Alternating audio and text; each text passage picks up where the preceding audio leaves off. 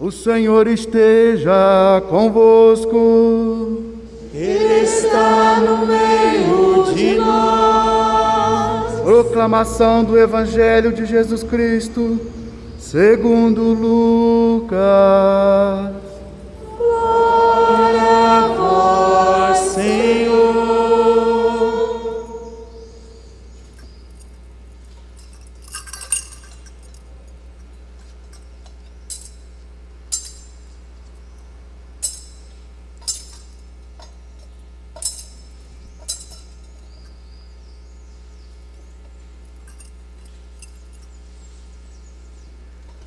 Naquele tempo, disse Jesus a seus discípulos: Que vossos rins estejam cingidos e as lâmpadas acesas.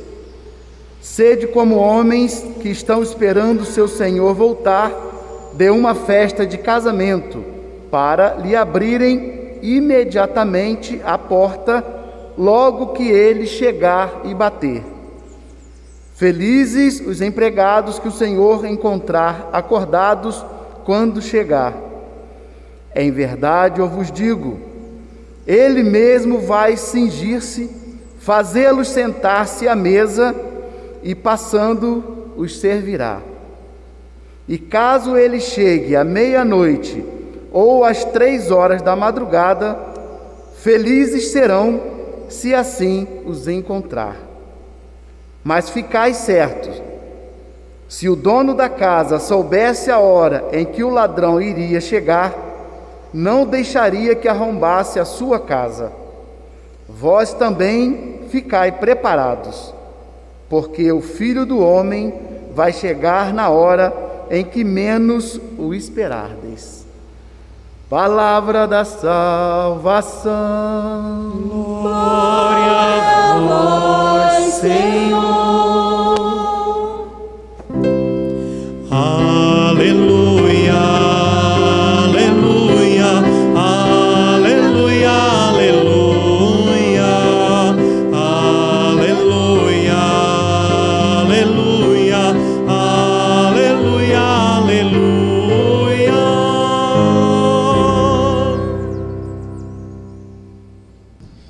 Prezados irmãos e irmãs em Cristo, tradicionalmente, dia 2 de novembro, de um modo especial recordamos nossos entes queridos que partiram desta vida, que guardaram a fé. E acreditamos na misericórdia de Deus, pedimos, esteja a gozar da felicidade eterna no céu junto do Senhor. Este dia de finados do ano de 2021 nos faz recordar também tantas vítimas, tantas vidas perdidas por conta desta pandemia. Realidade muito difícil que estamos enfrentando e com a graça de Deus superando. Hoje queremos nos unir neste momento em solidariedade, um gesto de proximidade às famílias enlutadas. Mas ao mesmo tempo recordar que finados não é uma, um dia em que choramos os mortos com sentimento de derrota.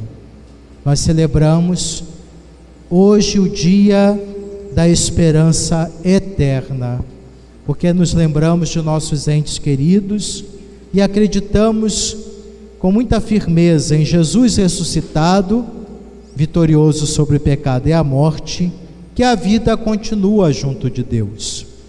A realidade terrena é passageira, somos peregrinos. Até o próprio termo paróquia tem a ver com esse sentido de uma casa provisória, uma realidade não é que não é para sempre. A vida da comunidade de fé nessa experiência provisória do tempo presente, nos preparando para a casa definitiva, o céu.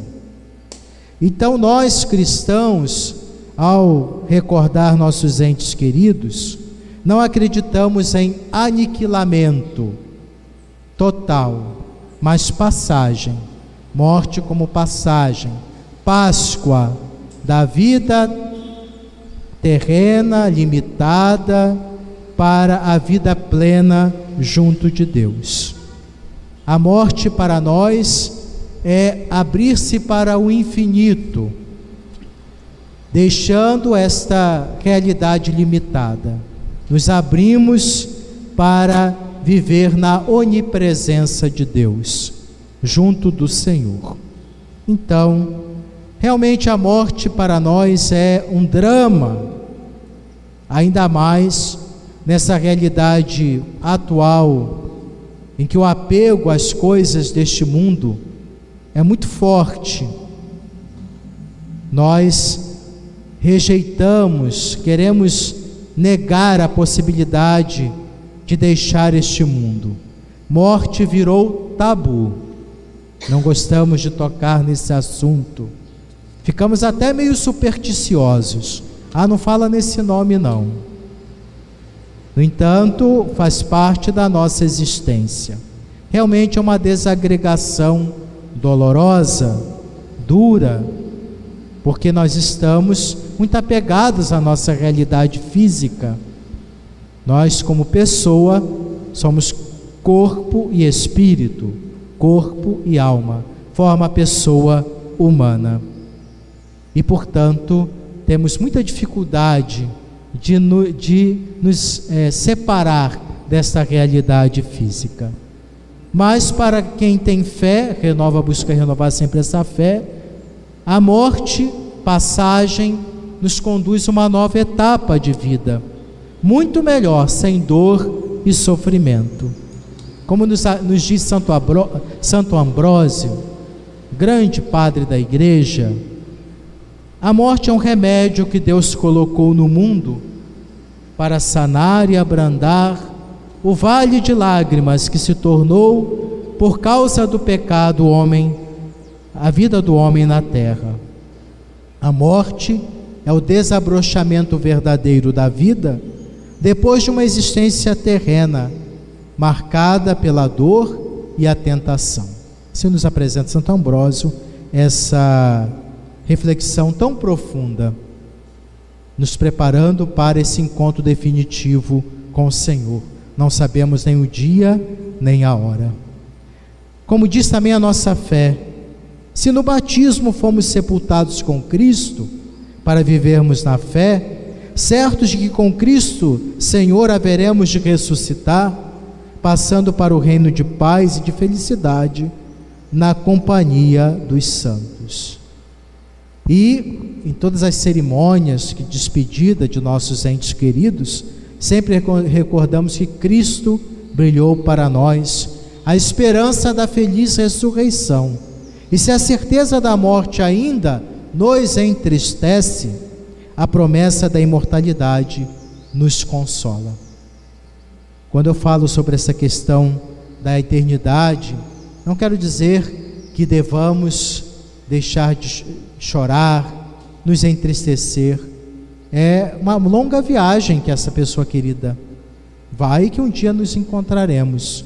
Então podemos chorar sim, nos entristecer, mas jamais nos roube a esperança a confiança de que a vida continua junto de Deus.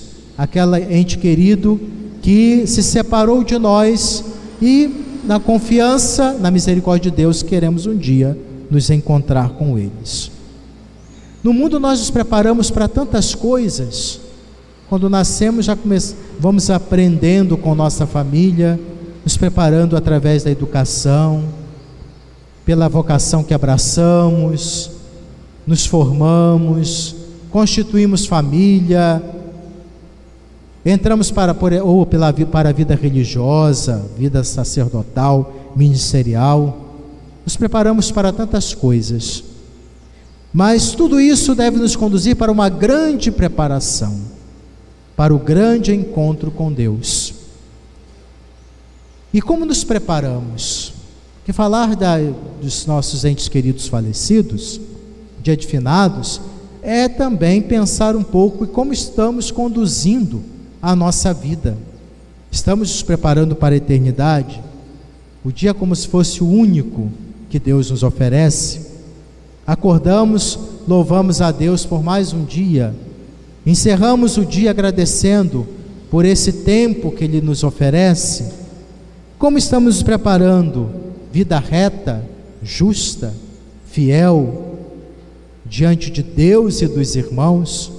Procedimentos justos, honestos, solidários, fazendo bem, construindo uma história pessoal de luta de, no sentido do amor, da fraternidade, de combater o bom combate na fé, como nos fala São Paulo, assim estamos nos preparando para o encontro com o Senhor. Recordando que o próprio Jesus fala: quando chegar no final dos tempos, estive com fome, deste comer, com sede, me deste beber, estive nu, me vestiste, doente, me visitaste. É, no, no final da vida seremos, seremos julgados pelo amor, nos fala São João da Cruz. Devemos então pensar muito nisso. Ou estamos só acumulando tesouros para essa realidade, que fenece, que corrói, enferruja, que temos a oferecer o Senhor. Não vamos oferecer a nossa casa bonita, carro do ano, roupas vistosas, nada disso o que temos a oferecer, porque isso tudo vai ficar para trás. Então, como estamos nos preparando para o encontro com o Senhor? E quem crê em Jesus, próprio Senhor, tem essa mensagem: se credes, verás a glória de Deus.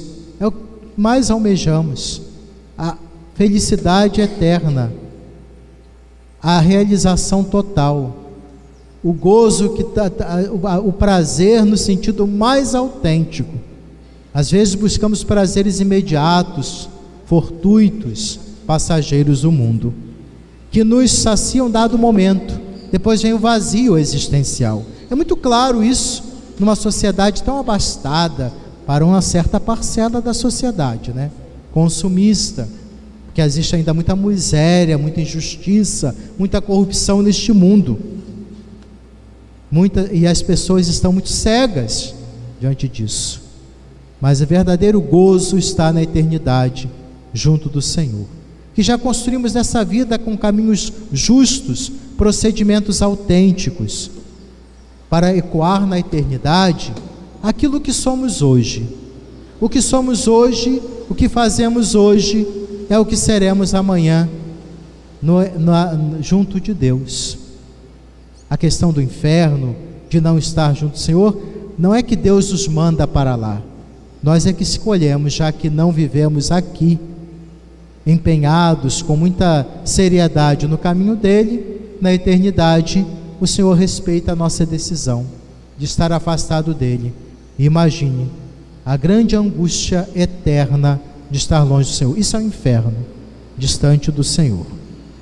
Mais uma vez, a nossa fé nos diz que no batismo nós fomos sepultados para ressuscitarmos na glória. É isso que é o batismo. E participamos de sucessivas ressurreições até a ressurreição definitiva através da nossa conversão constante, contínua. Essa deve ser a nossa, esse deve ser o nosso empenho, nossa caminhada de fé. Quando Jesus ressuscitou, Maria estava ali, ao encontrar, a atitude de Cristo ao encontrar, melhor dizendo, ao encontrar, é, no, quando encontrou com, Ma, com Maria, naquele momento em que chora a perda de seu amigo Lázaro, vejam como Jesus realmente assumiu a realidade humana, chorou seus entes queridos também, sendo Deus, a proximidade dele com aquela família, ele devia sentir muito bem em casa, Marta, Maria e Lázaro.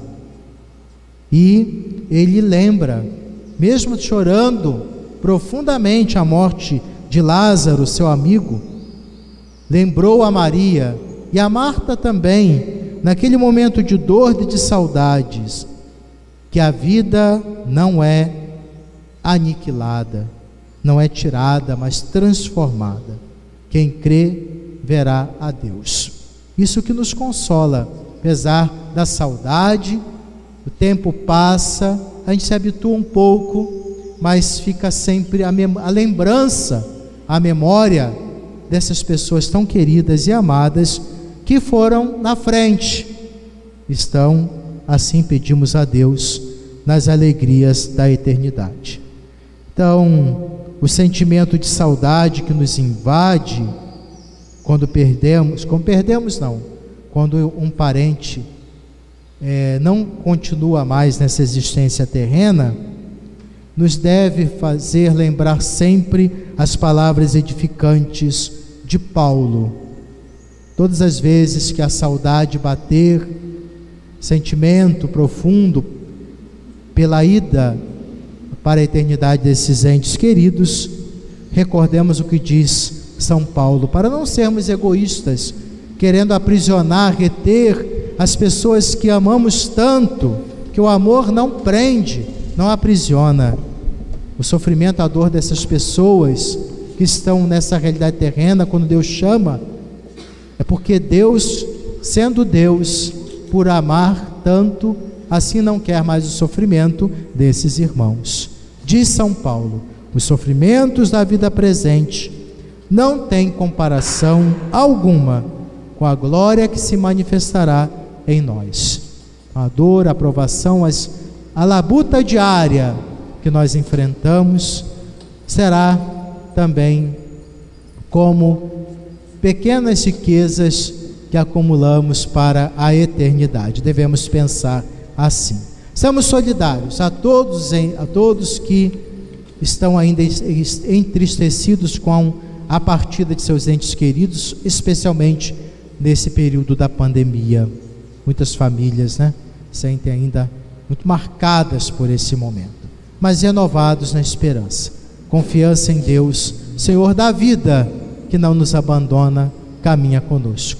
Ele se fez homem, experimentou a morte e também nos ensinou o caminho da vitória sobre o pecado e a morte através de sua ressurreição.